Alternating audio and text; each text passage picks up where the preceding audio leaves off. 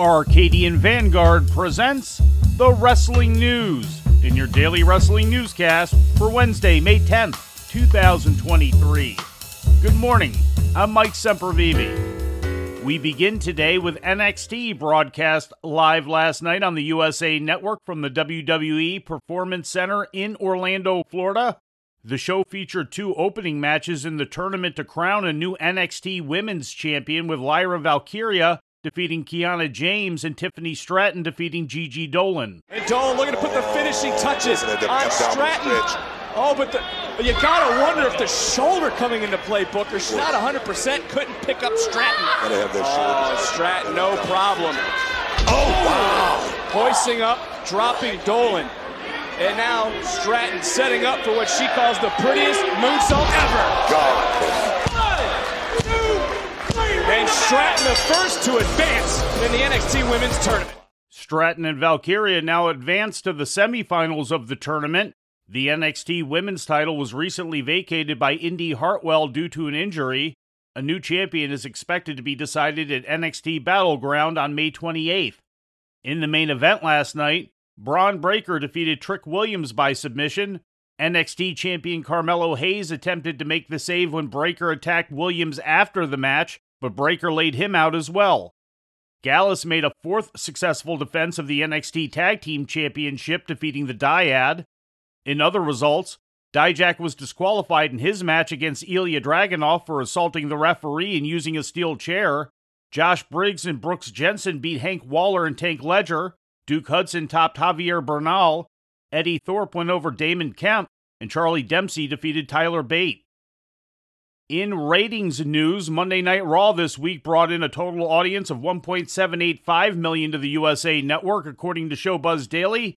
That's in line with last week's audience of 1.778 million.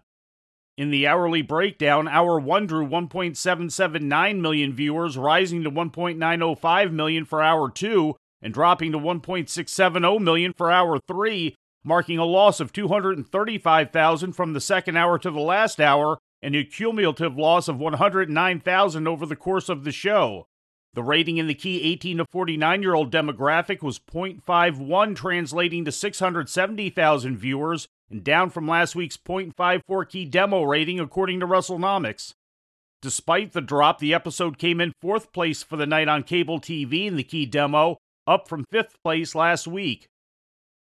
Last week's Backlash Go Home edition of SmackDown drew the show's lowest audience on Fox since August of last year and the lowest rating in the key 18 to 49 year old demographic since last December, according to Showbuzz Daily. A total of 2.059 million tuned into SmackDown, down nearly 17% from the previous week's audience of 2.473 million. The key demographic rating was 0.52, down more than 22% from the previous week's rating of 0.67, according to WrestleNomics. The previous week's episode, including the return of the WWE Draft, featured a marked increase in general viewership and key demo ratings. Despite the lowered ratings, the episode still ranked number one for the evening in the key demo on network TV, which was even with the previous episode.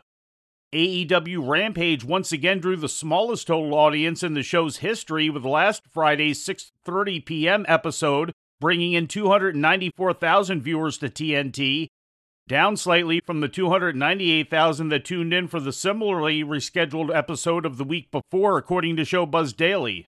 The rating in the key demo was 0.09 representing 117,000 viewers and even with the previous week according to WrestleNomics. Both episodes are tied for the second lowest key demo rating for the show in 2023.